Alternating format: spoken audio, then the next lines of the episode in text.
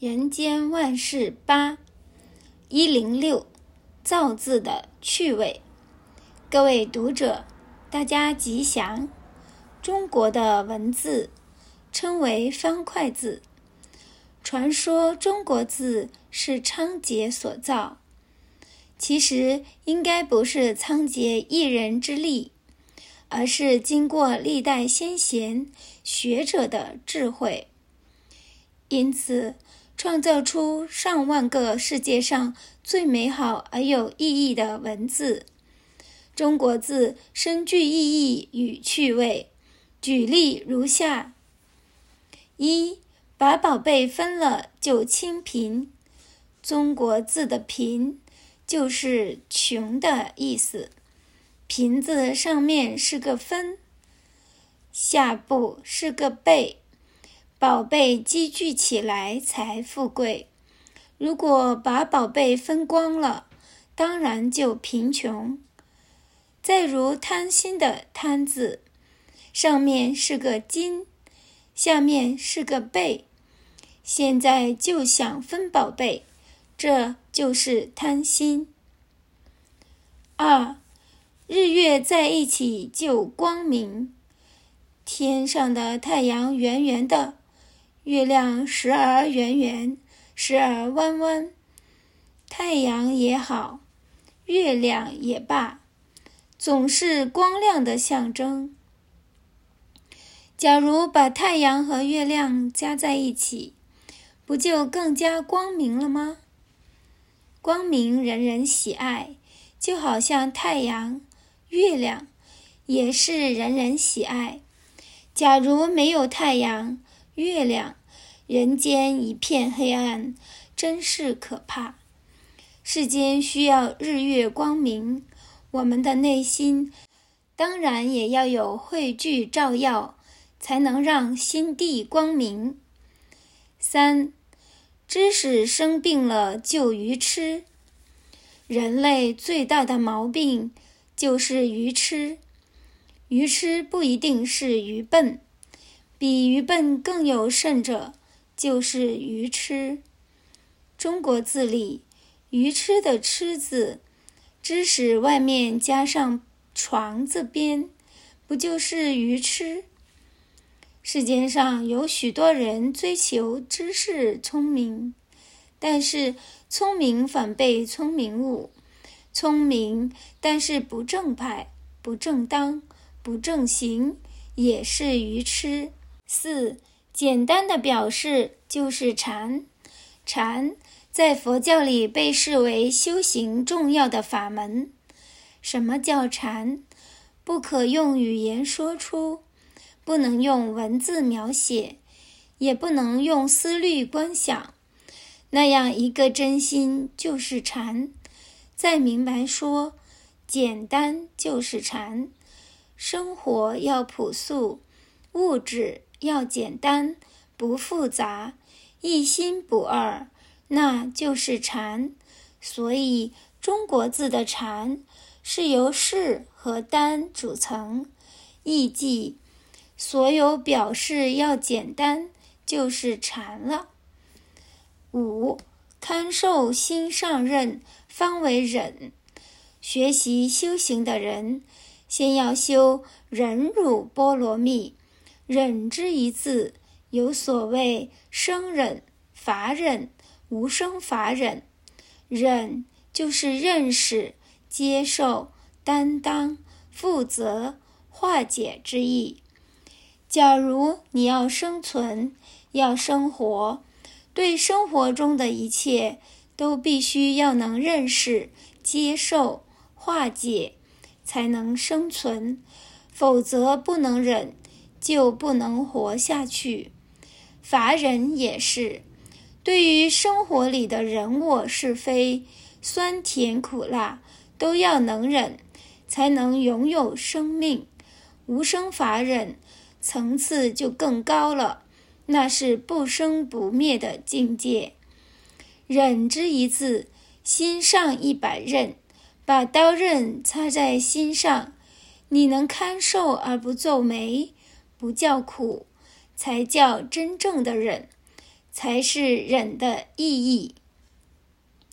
六，真正的人言才有信，信用是人的第二生命。人无信则不立，人有信用，才能让人看得起，才能为人所尊重。信之一字，人字旁加上一个言字，意思是说，所言要像人话，才有信用；或者要像人讲的话，才有信用。鬼话连篇，妖言惑众。那就没有信用可言了。以上所举之外，再如山坡地就是土的皮，叫做坡；波浪是水的皮，称为波。以此类推，研究中国字真是十分有趣的事。一零九，揭人隐私之过。各位读者，大家吉祥。过去中国人重视隐恶扬善，即使不能扬善，至少也不可以扬人恶事、揭人隐私，因为事不关己。尤其有的人无端造谣，蓄意陷害别人，看起来是害人，其实，是对自己的阴德有亏。老子曾经对孔子说：“一个生性聪明，而且懂得深思明察的人，为什么会经常遭受厄运？其原因无非喜欢议论别人的长短。一个学问渊博、见多识广的人，却经常遭逢危险。”多数也是因为喜欢揭发别人罪恶的结果。揭人隐私，其心可诛。自古以来，许多忠贞烈妇被谣言愚损名节，上吊而亡。造谣者即使没有受到法律治罪，但是因果之报不会幸免。历史上，不少忠臣为国为民，却被奸佞陷害，谎称他通敌叛国，一直遭到抄家灭门之祸。按照佛教的因果律来看，制造谣言者也不会没有因果报应。例如，明朝魏忠贤陷害吕良焕，魏忠贤。最后也没有好下场。清朝和珅一再在乾隆皇帝面前说刘墉的坏话，但是，一等嘉庆君上台，马上把他抄家斩首。自古以来，所谓善有善报，恶有恶报，许多历史斑斑可考，千万不能心存恶意。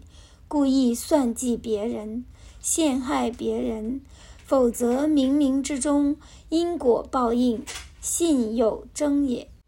以下根据一般的因果常识，列出十点揭人隐私之过：一、所求不遂；二、前途横逆；三、贫穷下贱；四、好事难成。五、名声败坏；六、遗祸子孙；七、命运不顺；八、口臭难闻；九、六根不全；十、恶果现前。因果是每个人自作自受，用不着别人为他幸灾乐祸。一般人。不检讨自己，专爱扬人之短，助己之长。但是因果报应不是一时的，有的是现报，有的是来生报，有的甚至后世才报。四十二章经说：逆风扬尘，尘不至彼；还治其面，仰天吐唾，唾不至彼，还堕己面。我们想要揭发别人之过，喜欢找别人的麻烦，专爱传播他人的坏事。其实这就如同送礼给人，对方不接受，最后礼物还是要还给自己。所以接人之过，可不胜乎？